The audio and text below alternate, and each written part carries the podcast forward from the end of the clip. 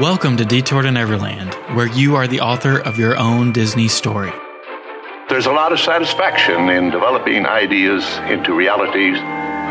And you can find magic in your everyday life. If you do what you really want to do, you feel like you're playing.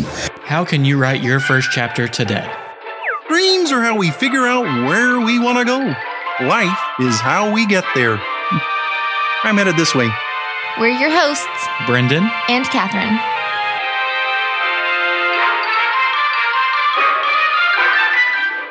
Welcome back to Detour to Neverland. Today is episode number 322, and it is long overdue. We are back with another storytelling episode and a restaurant storytelling episode. I honestly couldn't even tell you the last one that we did. The 50th got all in the way, but now we should be back on a normal schedule because storytelling, I feel like now is our bread and butter. I mean, it's what we enjoy most. We like researching it, we like talking about it. And I mean, today kind of fits with the 50th. A little bit. It's in the name. It is in the name. We will be covering the storytelling of 50s Primetime Cafe in Disney's Hollywood Studios. And this episode was not only made possible, but actually chosen by our friends over on Patreon. So we put up a poll asking what we wanted to discuss next, what restaurant we wanted to do. And this was the restaurant that our patrons chose.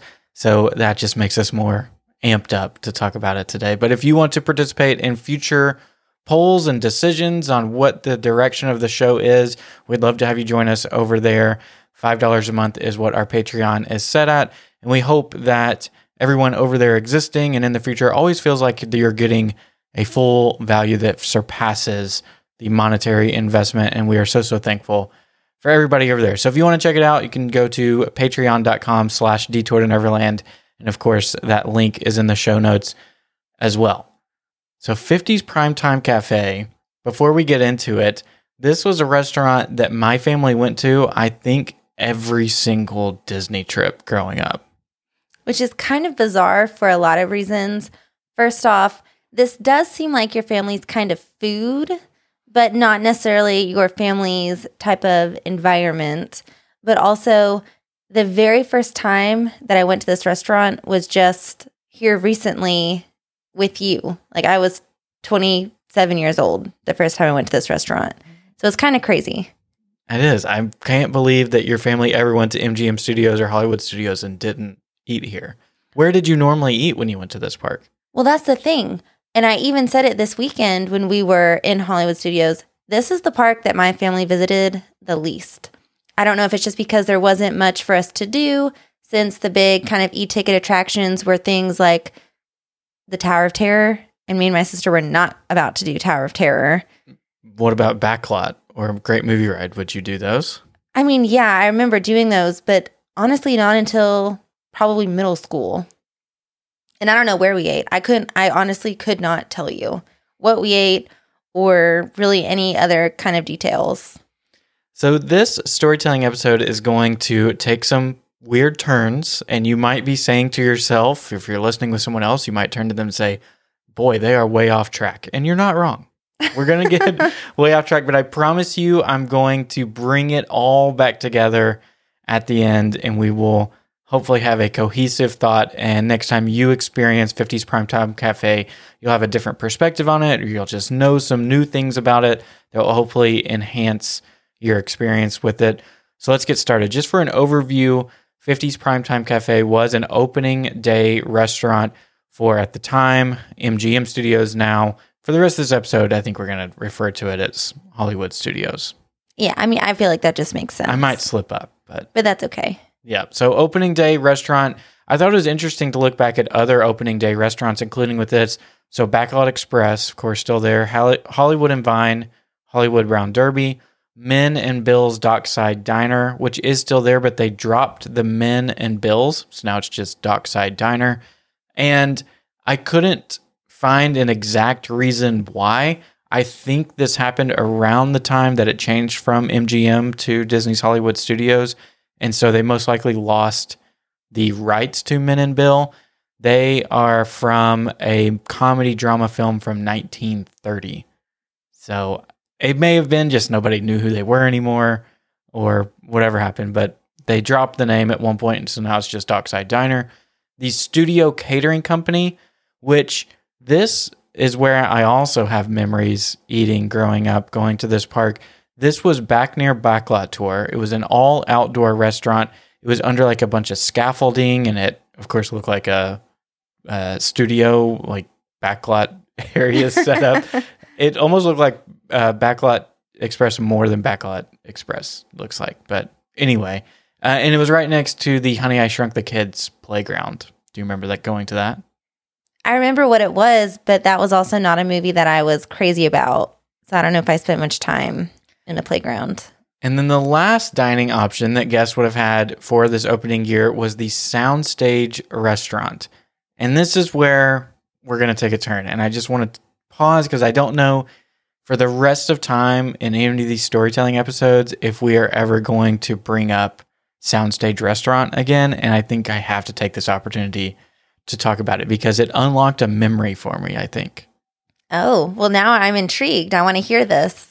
I see this is one of those like you read about it and it's like I think I was there but I can't pinpoint it and I don't know if my family re- would remember but it was located where uh, back in Animation Courtyard and currently this is where the Disney Junior Live on Stage now sits. So that's the general area that we're talking about.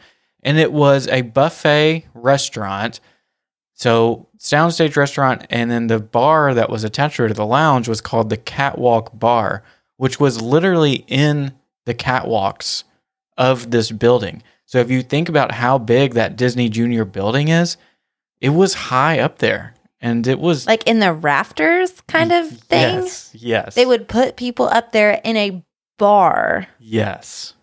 That sounds like a very 90s, 80s thing to do. Yes. And I can't help but think like I really wish this was still there because that sounds amazing. I feel like you'd have to sign like a waiver or something. I mean, I don't think it was that ridiculous, but it was just a raised thing. I, don't know. Are you picturing like no handlebar or like no railings or anything? I don't know what I'm picturing. I want to go into this Disney Junior stage now so I can look up and see what we're dealing with because I have a picture in my mind, but I feel like it might be a little more dramatic than what it truly was. And I think most of it's covered up or they've just completely gutted it. So I don't think there, there's really any remnants for it um, still standing today. But it sounded like a really cool concept. And of course, like everything else in MGM Studios at the time of this opening, it was supposed to be like a live set. So when it first opened, it was supposed to be props and the set from a movie named Big Business starring Bette Midler which we talked about that a lot in our backlot tour episode. I know. And that's what I just thought it was hilarious that Bette Midler will not go away every time we talk about the history of Hollywood studios. She was obviously a big deal. Is she though? to Hollywood, to the history of Hollywood studios, I guess Someone who was making the decisions in MGM Studios was the biggest Bette Midler fan of all time because she was like a focal point in Backlot Tour. She had nods in the Great Movie Ride, and now she shows up here, and she had all kinds of other stuff in there too. But I just thought it was funny that Bette Midler pops up again in our talks. Um, but they only kept big business as the theme of this restaurant for a few years before it was eventually changed to Beauty and the Beast. Then they dropped that and they changed it to Aladdin. And there were characters off and on, like uh, Belle and Beast would show up when it was Beauty and the Beast theme. But then when Aladdin came in, they really ramped up the characters. You would first start your meal meeting Jafar and Genie, and then further into your meal, you would eat, you would meet Pocahontas, Governor Radcliffe, and Meeko. So a very strange combination. Well, it doesn't seem like much of an Aladdin version. I would have expected you to say, you know, like Aladdin and Jasmine. No, not them. They were busy elsewhere. And not to spoil anybody's magic, but you can maybe imagine that Jafar and Genie were like doubling up and not coming back later. I don't know. Who knows? Excuse me, sir. No. No. No. You don't accept that? No. Um, so this soundstage restaurant stayed open until 1998, where it then closed down to make way for the Bear and the Big Blue House show and then that eventually became the Disney Junior show. Do you remember the Bear in the Big Blue House show? I mean, I remember watching it on the actual TV, but I never got to experience it in Hollywood studios. What a travesty. It really is. I watched that show. It came on in the mornings, you know, like when you would get ready for school and everything.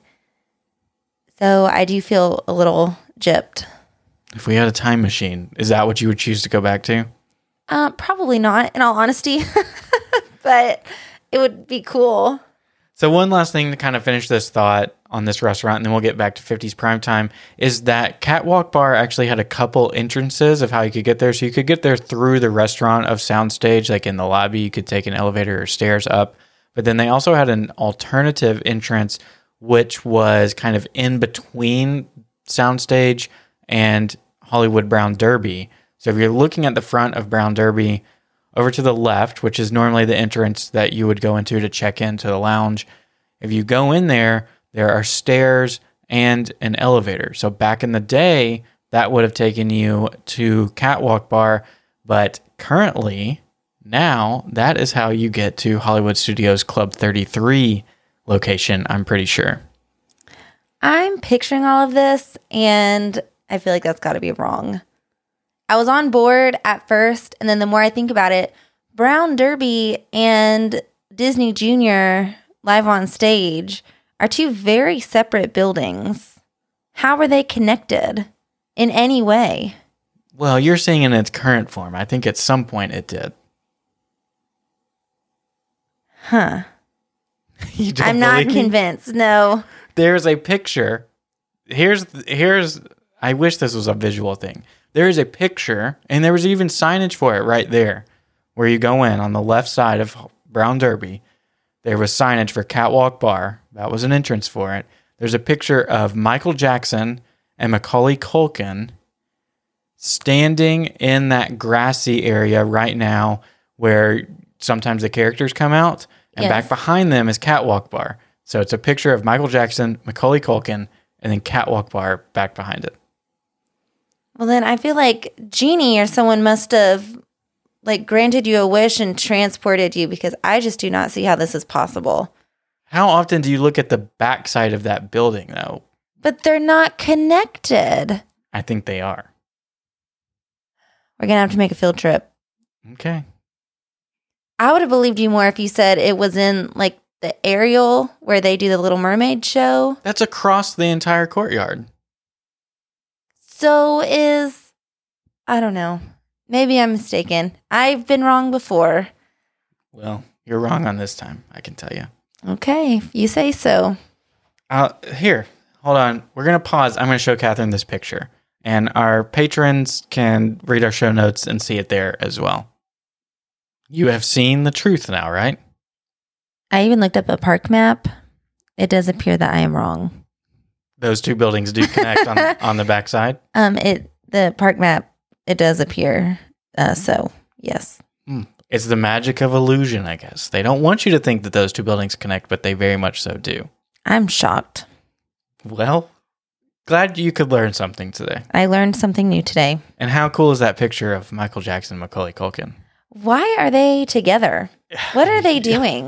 They're just chilling together in a grassy field at Disney. I don't because they never worked together in like a movie, did they? Did I miss something?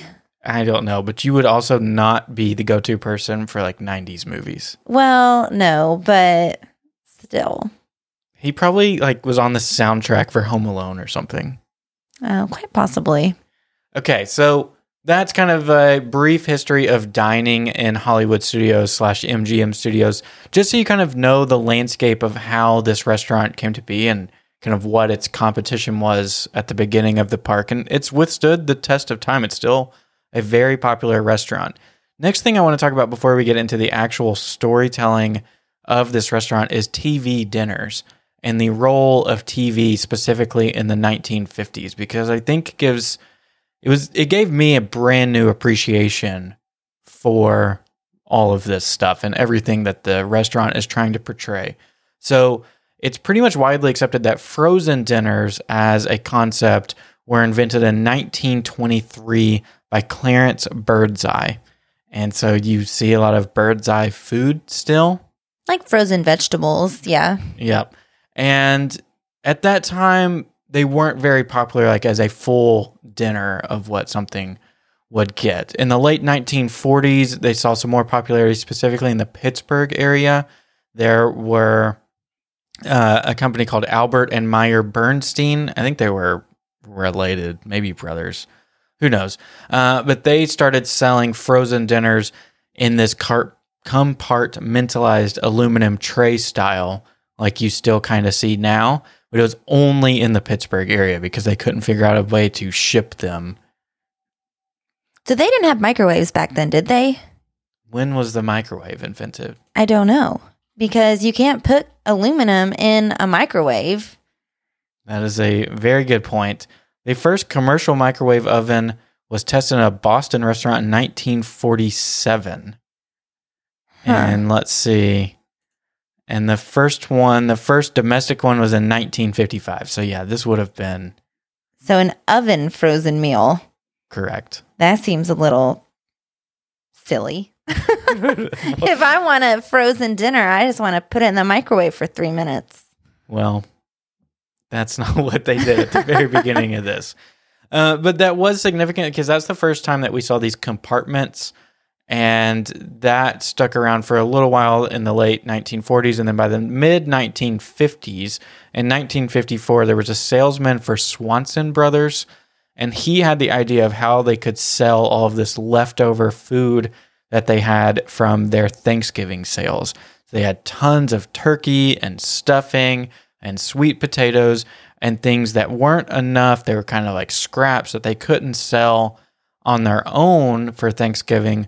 So they wanted to find a way to package them all up and sell them as a full meal. And he actually got the idea from a flight that he was on because they served the food in that compartmentalized style in an aluminum tray. And so he went back to the Swanson brothers, pitched it to him. They loved the idea. So they used that flash freezing technique that they used in the 40s and in the 20s, even back then, and put them in the trays. And the first one that they sold had turkey, cornbread stuffing, peas, and sweet potatoes. And they sold it for how much, you think? Two dollars. 98 cents.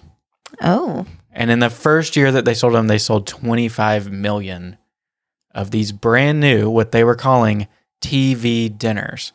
And the whole concept behind them, which I don't even, I couldn't find confirmation, and my interpretation of it is kind of that they didn't even intend for it to be a TV dinner at first. It was more just, we've got leftover food and we need a way to sell it and it maybe helps mom and dad not have to spend as much time cooking the food. So we'll sell these for cheap, prepackaged, pre-portioned, ready to go. And then they quickly learn that the way that people were using these were they kind of took them out of a less formal setting and people would eat these in a living room, you know, gathered around the TV instead of at the dinner table. there are so many things that come to mind with all of this. I mean, first off, kudos to them for not having food waste, since that's still a problem that we have today. But also, just the idea of like, this is kind of when people started transitioning to the living room to eat, I think is so interesting because it's almost been ingrained into our brains that not eating together at, you know, a family dinner table or kind of doing your own thing is more recent. Like I feel like as millennials, that's what we get told a lot is, oh, it's because everyone's so busy or it's your different schedules. And it's interesting to hear that it was also happening in the 50s. I mean, they were probably still eating more together as a family, but just not having the formal dinner setting. Correct. Yeah. Our parents are blaming us for things that their parents did to them. Exactly. What the heck? That's our and that's our uh, gripe of the day as millennials. but you know, coming along with this new idea of mom and dad don't have to start dinner. Whoever's cooking the meals in your family, maybe it's grandma, whoever it is, they don't have to start dinner at three or four o'clock to have it ready by six because they're cooking an entree and side dishes and all of these different things. Just something that was quick and easy just made a lot of sense. And at the same time, in our culture, what is working is that TV is becoming everything. Like people's schedules, this is where you start to see it that their schedules are impacted by what is on TV and they do not want to miss their shows. And, you know, for us, we remember growing up in the 90s, if you missed your favorite TV show and you didn't set your VCR to record it, you you're out of luck. You missed it. You best catch a rerun somewhere. But that's even more so true back then. They didn't have any way to tape it or to DVR it or TiVo it. Remember when TiVo was popular? I don't think my family ever had TiVo. No, we didn't either, but I thought every one of my friends who had it was like super rich. Yeah, I was gonna say they they got whatever they wanted. it was that friend, Yep. TiVo. But so that's when you'd see they'd say, okay, at eight o'clock comes on what's the original Mickey Mouse Club or Lassie or Leave It to Beaver or Father Knows Best or The Twilight Zone or I Love Lucy.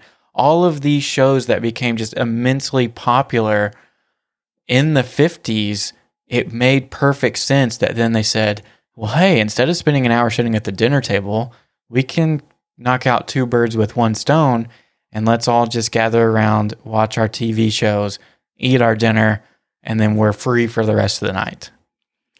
Okay, this is also kind of way off topic, but since we're looking into the convenience of like getting something quickly to eat and not having to spend hours in the kitchen, when did fast food start? How how am I supposed to know that? You're supposed to start looking it up. You're the one who always starts typing things. I'm interested in what the difference is between when these TV dinners started. So now in the late 50s or mid 50s is kind of what we're talking about. the 1950s.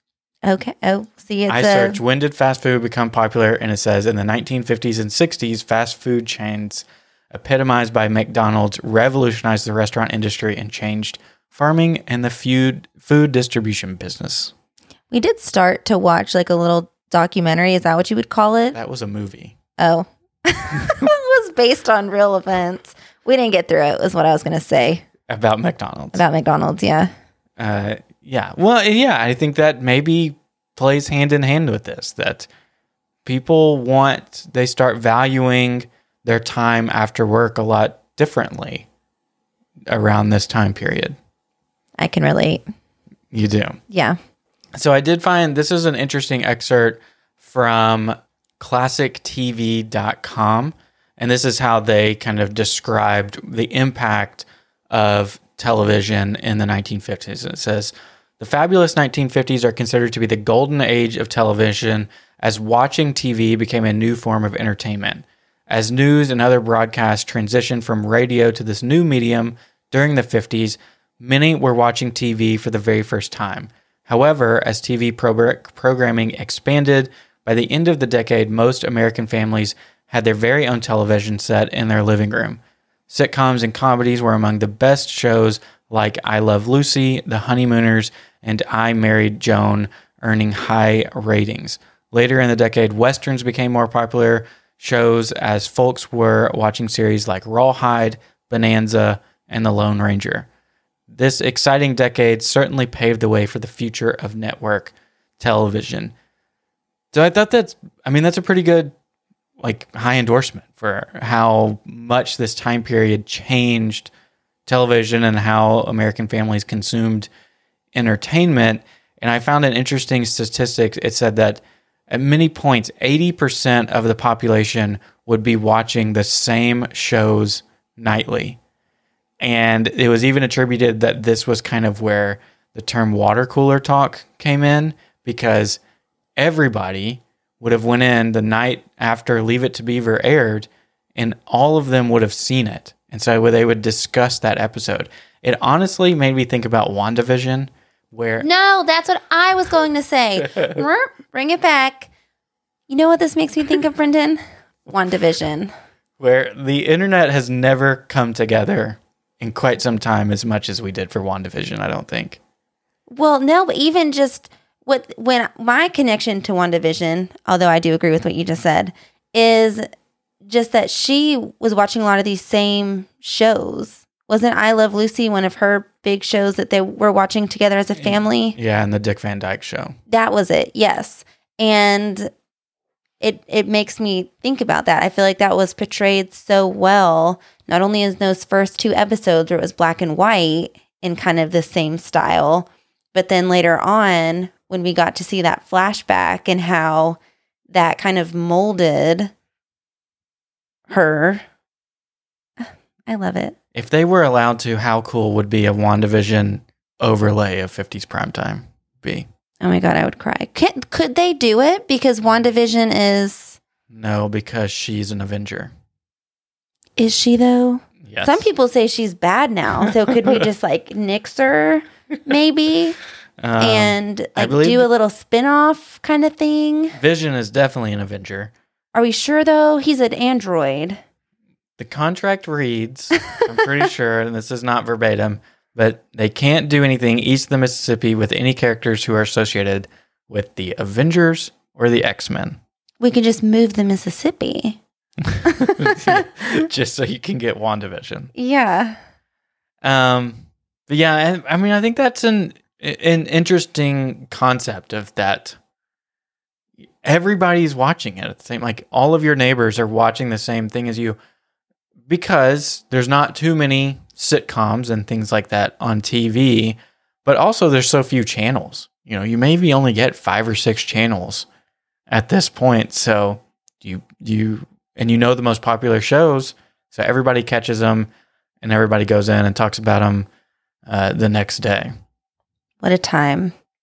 The last thing at work that I wanted to discuss about television during this time period that I think is portrayed in the restaurant pretty well. Specifically, so we mentioned some of those very popular TV shows. So things that come on in 50s primetime on the little TVs are the original Mickey Mouse Club, Leave It to Beaver, Father Knows Best, and Walt Disney is part of the original Mickey Mouse Club airings, of course. So there you do see clips of Walt.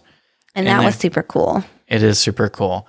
And to kind of further uh, demonstrate that connection or, or why I think it's important that they show him in there is that this era is very important because the election of 1948. So this election was when uh, President Harry S. Truman was running for reelection. He did get reelected at that time.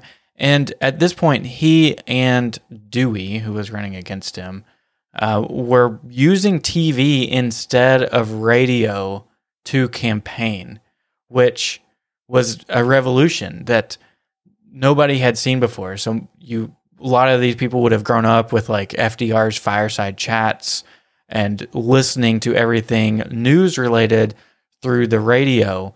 And then when that transitioned over, it was revolutionary. So they could run advertisements and they could take out time to speak directly to the Americans to try to persuade them to vote for them. And you just think about this time period in the late 40s and early 50s who's just sitting by and watching and thinking, I really need to get my name out there more. Walt Disney. Yeah. It's got to be Walt. And so this, I think you can draw a correlation between him seeing a president get reelected and attributes a lot of it to being able to be on TV. So people know what he looks like and they know what he sound like beyond the radio static that they hear.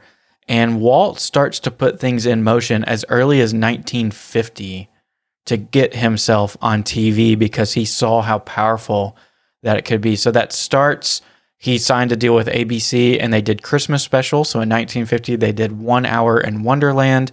And then in 1951, they did the Walt Disney Christmas show. And both of those paved the way for his regular series that began in 1954 as they prepared to open Disneyland. And it was a way that he could speak directly to people. He didn't have to go through the radio, he didn't have to go through the newspaper. It was something that he was producing, starring in, writing, you know, all of the above. And it was a huge marketing success for him. Well, and more importantly, I think something that you pointed out is that they weren't just listening to him, but now he was actually getting to showcase everything that was kind of in his brain. So he was hyping people up, giving them a preview, showing them how things work, you know, talking through the one that I feel like stands out to everybody, at least to me, is like with the tiki bird, you know, where he's showing what it looks like and he had all of his models that the Imagineers would make of, you know, the different lands and Main Street and everything like that. And it is interesting because Walt was very much a very proud American. He loved presidents and all those things, halls, Hall of Presidents. Uh, but it's interesting to kind of make that connection because I do see it. Like, I don't think that's a stretch.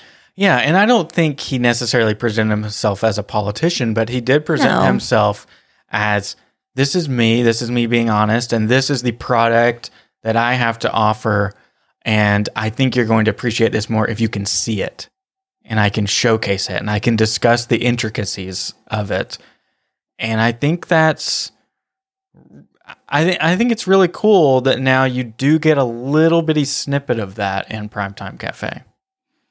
So if we start to flip over to the actual storytelling of Primetime Cafe, now that we kind of have our basis, something that I feel like I don't even have in my notes, but I do think it deserves to be talked about is that TV has a pretty big role here.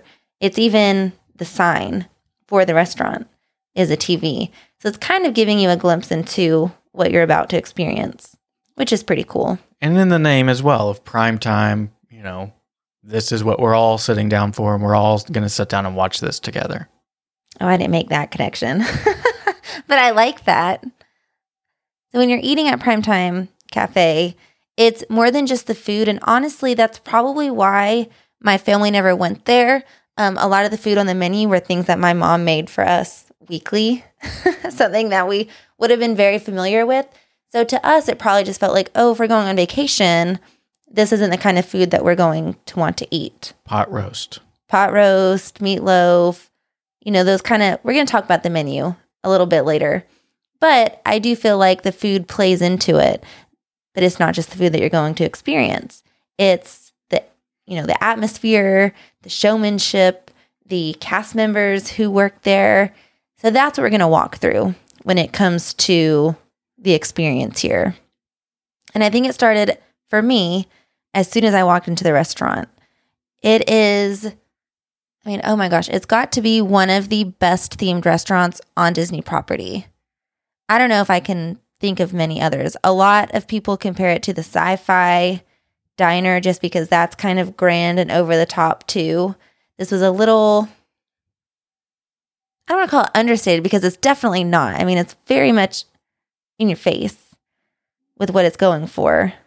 Yeah, I would just say that the details. I, I wouldn't. Yeah, I guess I'm saying the exact same thing you just said. They're not hidden, but everything is so detailed that there's not one particular thing that really stands out along the way. So just overall, it has that mid-century modern theme, so it's fitting into the 50s. It does really make you feel like you're being transported back in time. You get to see the different types of wallpaper. Um, you get to see the bright colors, the little small TV boxes that are everywhere. I think back to the little TVs that we had in our kitchen growing up. I know you had one too in your kitchen, Brendan. Yeah. Or just the TV that my grandma had that she literally just got rid of a few years ago. The box TV, um, bookshelves. antennas on it and Oh, everything. oh yeah, the whole thing. Bookshelves. You got the knickknacks. You have a lot of wood paneling and wood accents. The big stand radio, which kind of goes with what Brendan was just talking about. And I feel like each space, like Brendan said, is so detailed and so unique. You are automatically looking at it like not only are you in someone's house, but you're kind of getting a glimpse into like their life or each section has a different personality so it could be like a different family member And something I think is interesting is you can hear it from people around the tables, and I will be interested to see how this stands the test of time. Is almost everybody will say, Oh, my grandma had that in her house, or my great grandma had that style of clock or that style of TV, like you said. and everybody it's kind of a hodgepodge of everybody's grandma's house. you know, you grew up going to your grandma's house in Pennsylvania. I grew up to my grandma's house going in Tennessee. And but there's still a lot of similarities. So I think their theming and the props that they were able to use to really capture like everyone's grandparents or great grandparents is really, really impressive. It is. The only other thing, and I can't even believe that we're talking about this right now. The only other thing that makes me think about this would be like Cracker Barrel, how you get all the antiques and little family heirlooms all over the place. Now, that is obviously very niche and Southern. and southern, but it does give you a similar feel. Obviously, 50s Primetime Cafe is way cooler and much more over the top, but that was the best comparison I could make if you've never been to 50s Primetime Cafe. And then when you walk into the restaurant, you are kind of like you're entering into a house. You're greeted with like the living room, which would be the check in station, the lobby, which was completely empty when we were in there, but also the Tune In Lounge, which is a place where I feel like we definitely have to go back because they have like a really cool backdrop with all these vintage TVs. And again, you have the cool light fixtures, the couches. I mean, it feels like you're in someone's living room. Yeah, I've seen some people compare it to like a dentist office, but and that's kind of strangely accurate, but it, But it's also a little insulting. it is. But I do like. I mean, it, it's the what do, what do you even call that? Like an upholstered couch. I think is where people are drawing that comparison. I have never gone to a dentist's office with an upholstered couch. Well, What kind of dentist office are people going to? the ones with upholstered couches. But then I feel like what really took my breath away was when they walked us into the dining room area because there are all sorts of little, how would you call it? Almost like pods that are set up to look like different kitchens. And I think this is what goes with what Brendan was saying, where each kitchen has its own knickknacks, its own TV, you know, dining table, cabinets, whatever it might be. Wallpaper. wallpaper. And they're all so colorful and so well done but it does it can match to fit really any kitchen from the 50s you know it's not northern southern this that whatever.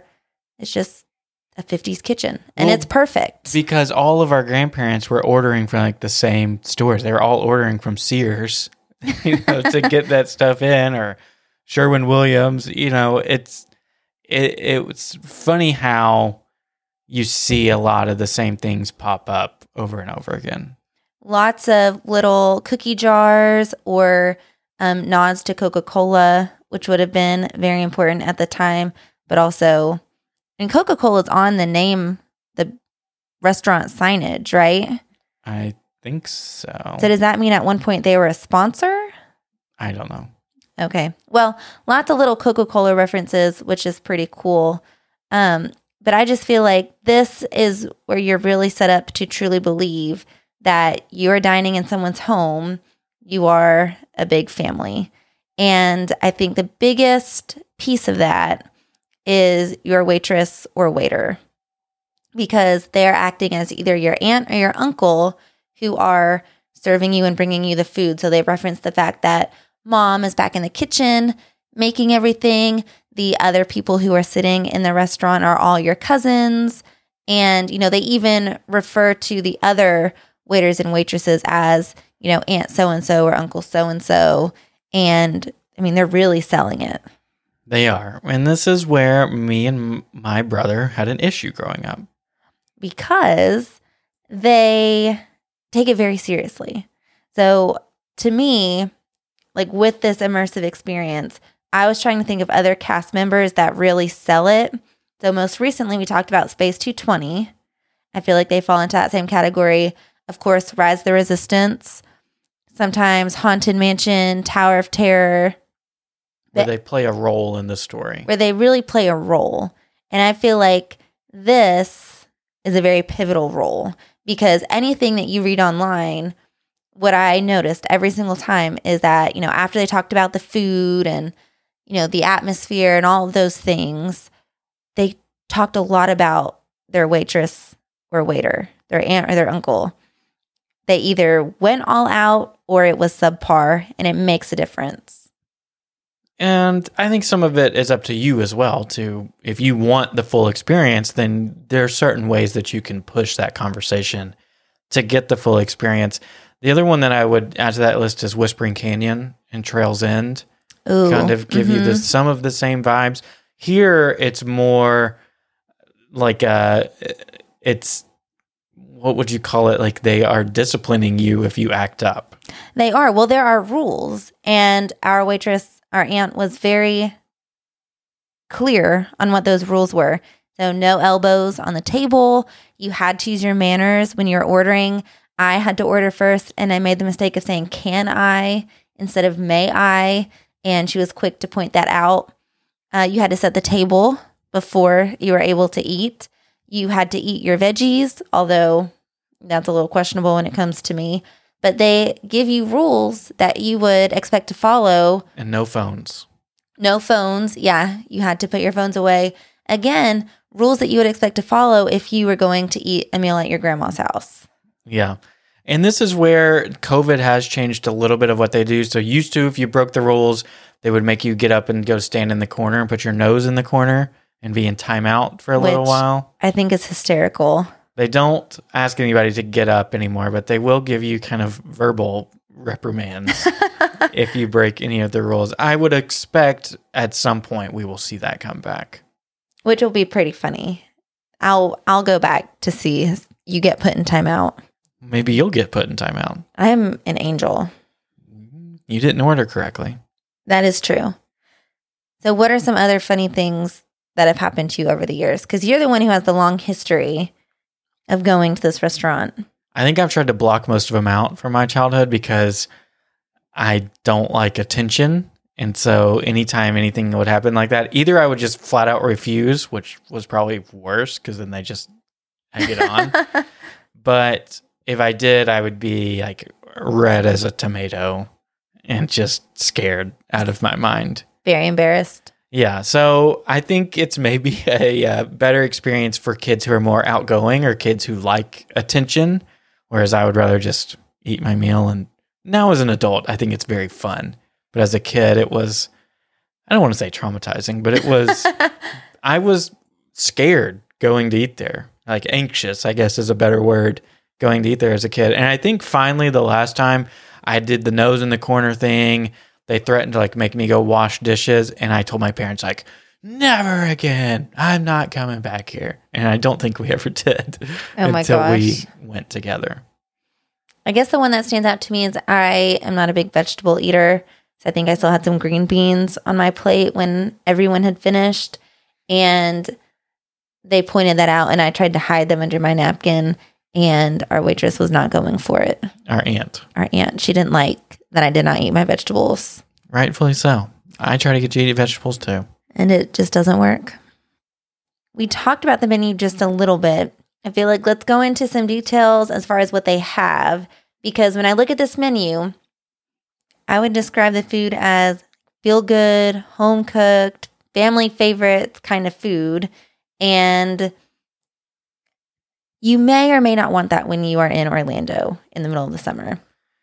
Well last time we ate there we mentioned we ate it during the summer kind of summer. I think it was It was september. hot. it was september at that point. So it was still hot. We thought this is probably a good place that we come back to december through march. Because it is quite filling. So, a couple things on the menu include Aunt Liz's Golden Fried Chicken, a sampling of mom's favorite recipes, mom's old fashioned pot roast, cousin Megan's traditional meatloaf, and then I'm trying to see if there's any other fun names Caesar salad or cousin Harold's vegetable garden. And I think most people go there. I think the most popular item is absolutely the fried chicken or the sampler. Uh, meatloaf is also very popular as well. Here's my question Does this place have the best fried chicken on property? And if not, where does? I mean, the Hoopty Doo review has some really good fried chicken. So I Which is did. the same that you can get at Trails End. Yes. I did actually get the sampling platter because I could not make up my mind. So I did try a little bit of everything. If I were to rank it, I thought the pot roast was my favorite. Brendan won't let me make pot roast because we ate it so much together. Again, my mom, mom's old fashioned pot roast was made a lot in our household growing up. The meatloaf was probably my second favorite, and then the fried chicken but not because it wasn't good. I just think the other two are things that I eat less often. Hmm. So it was a nice little something. It was like a treat. So, what's your fried chicken ranking? I said, Hoop-Dee-Doo. Whatever they have there is my Oh. favorite. Okay. Do you want to hear my ranking? Eh, sure. Olivia's number one, Grand Floridian Cafe number two, 50s Primetime Cafe number three.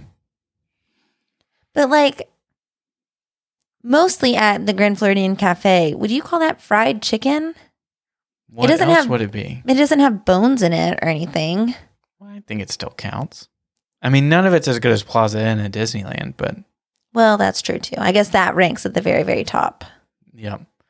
Then we did not get dessert when we went, but they do have dad's favorite chocolate peanut butter layered cake, which sounds amazing. A traditional warm apple crisp, which sounds awesome, and mom's brownie, all to do there. And then the Tune In Lounge has a lot of good drinks as well, and it's fun because they say that they're from dad's liquor cabinet. Well, even I'm looking at the kids menu too now. Grandpa's grilled chicken, Aunt Betty's chicken strips, or Grandma's macaroni and cheese. Aunt Betty. Aunt Betty. Does everybody have an Aunt Betty? Uh, no, do you? No, but I feel like it's on brand. It is on brand. But I feel like, you know, the food is simple, but it's very believable that mom is actually back there cooking it. Like they're not trying to sell you that mom is making you a three course filet mignon meal or anything crazy. And it's really good. Yeah, I think it's simple. It's what most of us would have eaten growing up. You know, at least if not at your house, maybe a friend's house, that that's what the mom or dad would be cooking or grandma would be cooking. So I think it's nostalgic for pretty much everybody. What I would be curious of is how does it transfer to the next generation? Well, vintage is kind of coming back, so they might just think it's cool. Quite possibly. Because I feel like if you were to make it like an, I don't know, 80s cafe, it's not as cool. I was, I'm just trying to think of other, you know, what's like the next big era. I don't know, 80s, 90s. I feel like that's not as cool. Now, a 90s cafe with like goofy movie references and Lion King, now that would be cool. For us because that's what we grew up with. But I don't think it gives you as much theming per se as 50s Primetime Cafe. Like it's just so unique. Like in the 80s and 90s, people's kitchens did not look like this. Can you imagine how boring it would be if they tried to do just modern kitchens everywhere? Yeah, I mean, 50s is the perfect time frame to do this, and it fits in with the rest of the park as well. It does. Yeah. So, any other thoughts on 50s Primetime Cafe? I don't think so. I do just think it's cool to think about the significance of this era, what it did for entertainment, what it did for TV, what it meant to Walt Disney himself. And we hope keeping these topics in mind will enhance your next experience there and help you to enjoy 50s Primetime Cafe a little bit better. I think the food is good, but I think the experience is probably even better. I mean, I definitely think the experience is the reason to go there. Yeah. So thank you guys so much for listening. If you enjoyed this episode, we'd love if you gave us an iTunes review. It's absolutely the best way to help the show grow. We love reading those. They make our day and we would really, really appreciate it. So thank you guys so much for listening. We will be back on Thursday and we hope you can join us then. You for listening to Detour to Neverland. Make sure you subscribe and leave us an iTunes review if you enjoyed the show. Between episodes, you can find us on Instagram at Detour to Neverland or visit detourtoneverland.com. We appreciate you letting us be part of your day. See you real soon.